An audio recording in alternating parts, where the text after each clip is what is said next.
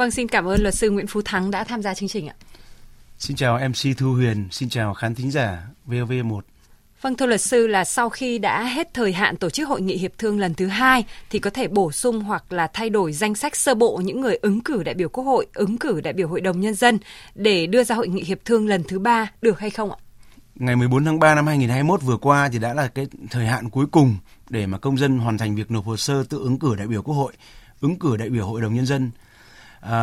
bao gồm cả việc người được giới thiệu ứng cử và người tự ứng cử. Luật bầu cử đại biểu Quốc hội và đại biểu Hội đồng Nhân dân quy định chậm nhất là 65 ngày trước ngày bầu cử thì phải tổ chức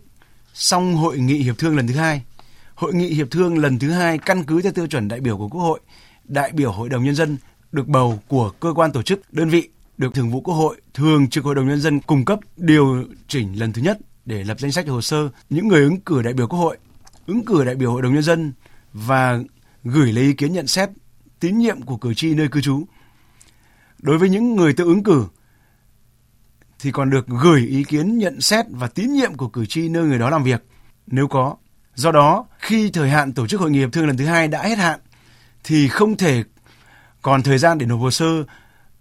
ứng cử mới được nữa. Bởi vậy, việc bổ sung người ứng cử vào danh sách sơ bộ người ứng cử đại biểu Quốc hội hoặc danh sách sơ bộ của người ứng cử đại biểu Hội đồng Nhân dân sau ngày 14 tháng 3 năm 2021 là không thể thực hiện được. Vâng, thưa luật sư, là những kiến nghị của cử tri đối với bầu cử là điều cũng đang được quan tâm. Vậy thì cái việc xác minh và trả lời các cái vụ việc mà cử tri nêu đối với người ứng cử đại biểu Quốc hội, đại biểu Hội đồng Nhân dân thì được thực hiện như thế nào? Vâng, đây cũng là một nội dung quan trọng trong hoạt động bầu cử đại biểu Quốc hội, bầu cử Hội đồng Nhân dân. Việc xác minh trả lời các vụ việc do cử tri nêu ra sẽ phải được thực hiện theo trình tự sau đây. Đối với vụ việc ở nơi công tác thì cơ quan tổ chức, đơn vị trực tiếp quản lý người ứng cử có trách nhiệm xác minh và trả lời bằng văn bản cho Ban Thường vụ Ủy ban Mặt trận Tổ quốc Việt Nam. Trường hợp người ứng cử là người đứng đầu cơ quan tổ chức, đơn vị thì cơ quan tổ chức, đơn vị cấp trên trực tiếp có trách nhiệm xác minh và trả lời. Nếu cơ quan tổ chức, đơn vị không có cấp trên trực tiếp quản lý thì cơ quan có thẩm quyền ra quyết định thành lập cơ quan tổ chức, đơn vị đó có trách nhiệm xác minh và trả lời cử tri.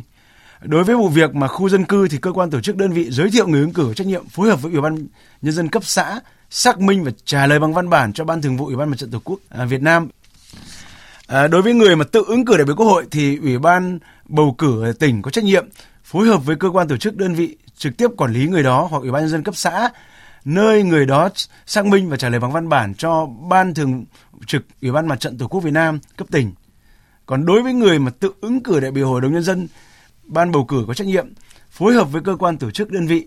trực tiếp quản lý người đó hoặc Ủy ban Nhân dân cấp xã nơi người đó cư trú xác minh và trả lời bằng văn bản cho Ban Thường vụ Mặt trận Tổ quốc Việt Nam cấp tổ chức hội nghị hiệp thương, và chậm nhất là ngày 13 tháng 4 năm 2021 là thời hạn cuối cùng thì việc xác minh và trả lời các vụ việc mà cử tri nêu ra đối với người ứng cử đại biểu Quốc hội, Hội đồng Nhân dân là phải được tiến hành xong hoàn toàn. Thưa ông, là cái hội nghị lấy ý kiến cử tri nơi cư trú thì cũng là một hoạt động mà rất quan trọng. Cái hội nghị này thì sẽ được tiến hành như thế nào ạ?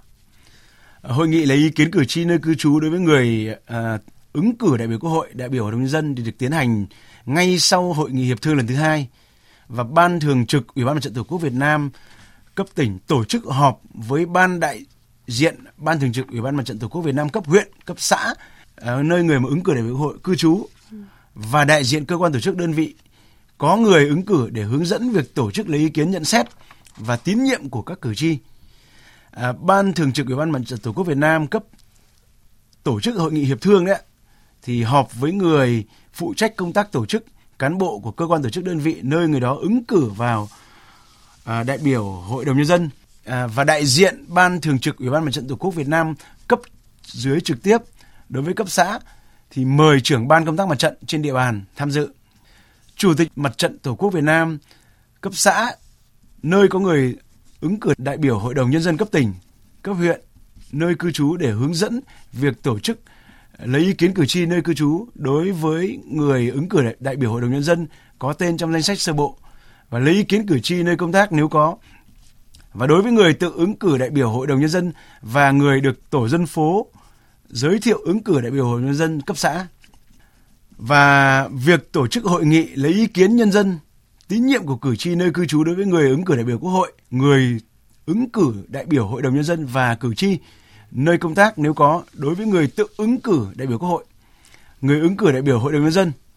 và người được thôn, tổ dân phố giới thiệu ứng cử đại biểu Hội đồng Nhân dân cấp xã thì được thực hiện trong khoảng thời gian từ ngày 21 tháng 3 năm 2021 đến ngày 13 tháng 4 năm 2021, tức là từ sau khi kết thúc Hội nghị Hiệp thương lần thứ 2 cho đến khi bắt đầu Hội nghị Hiệp thương lần thứ 3. Vâng, xin cảm ơn luật sư.